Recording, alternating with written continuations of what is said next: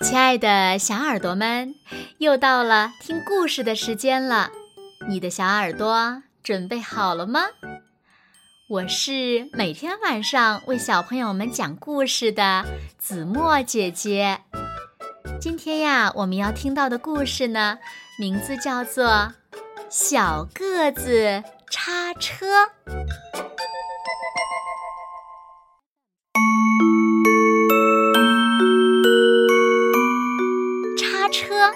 是个小个子，但是呢，他的年龄可不小。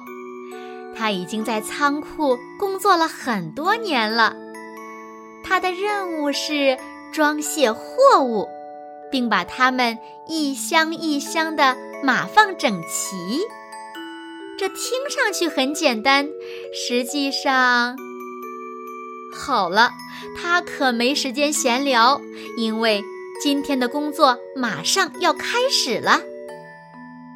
仓库的门打开，阳光照进来了，小卡车和小货车抢着。来到仓库，他们呀是来拉货的。不过，只要他们碰到一起，总是有吵不完的架。小货车得意地说：“今天我是第一个到的。”小卡车打断他说：“我才是第一个到的，我第一，我第一。”叉车微笑着走过来打招呼。嗨，小卡车、小货车，早呀！小卡车和小货车可没空打什么招呼，他们还在争执个没完呢。叉车大声地说：“好了，孩子们，我们要开始干活了。”小卡车和小货车总算停下来了，他们一起。挤进了仓库，谁也不再理谁。终于可以开工了，叉车长出了一口气。他先给小货车装车，小卡车暂时等在旁边。别以为小卡车甘心等着，没办法，这是他们早就定下的规矩，轮流装车。今天小货车第一个装车，明天小卡车第一个装车。叉车说：“这样可以避免争吵。”才平静了一会儿，不知怎么的，小卡车和小货车又争吵起来。小卡车说：“在所有车辆当中，我们卡车是最棒的。”货车跟我们没法比。小货车一听，立马不同意了：“我们货车才是最棒的，卡车算什么？卡车最棒，货车最棒，卡车，货车。”叉车摇摇头，他想要劝小卡车和小货车不要再吵了，可是从头到尾根本插不上嘴。小卡车说：“我们卡车可以拉很多很多的货物，我们是最棒的。”小货车说：“我们货车拉的货物才多，我们才是最棒的。要想知道谁拉的货物多，比一比不就知道了？哼，比就比，明天就比，到时候看你有什么话说。说好了，明天别不敢来啊！”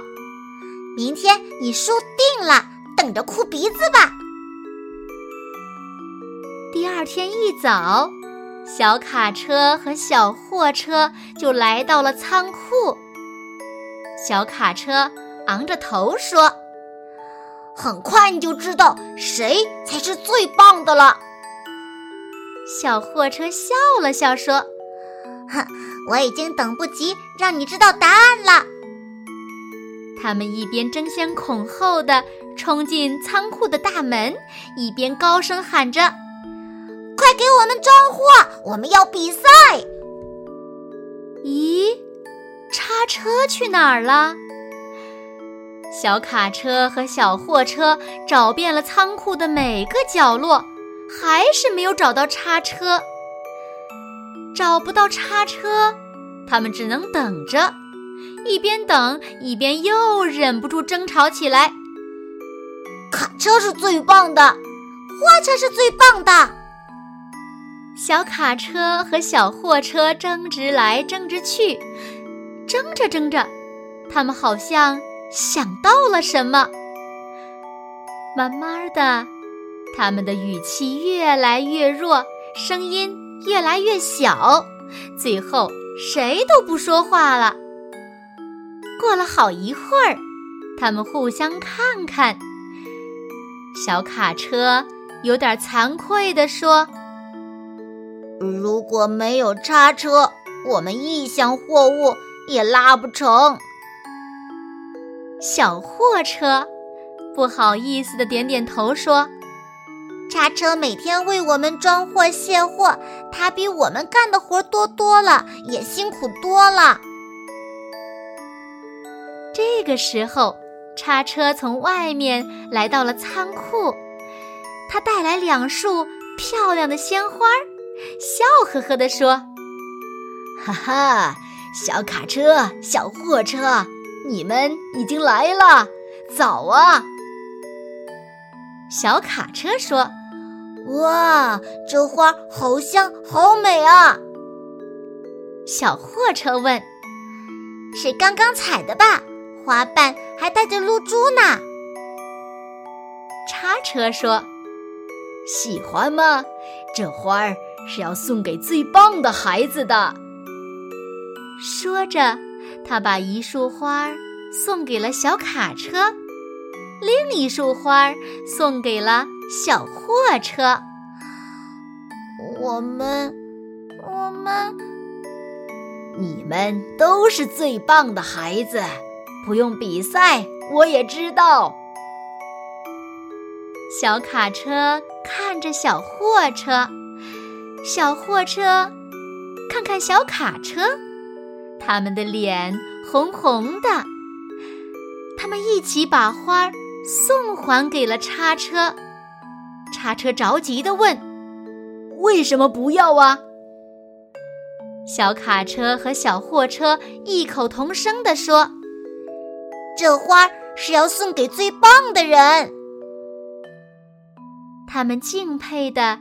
盯着小个子的叉车，这一次没有争执，也没有吵闹。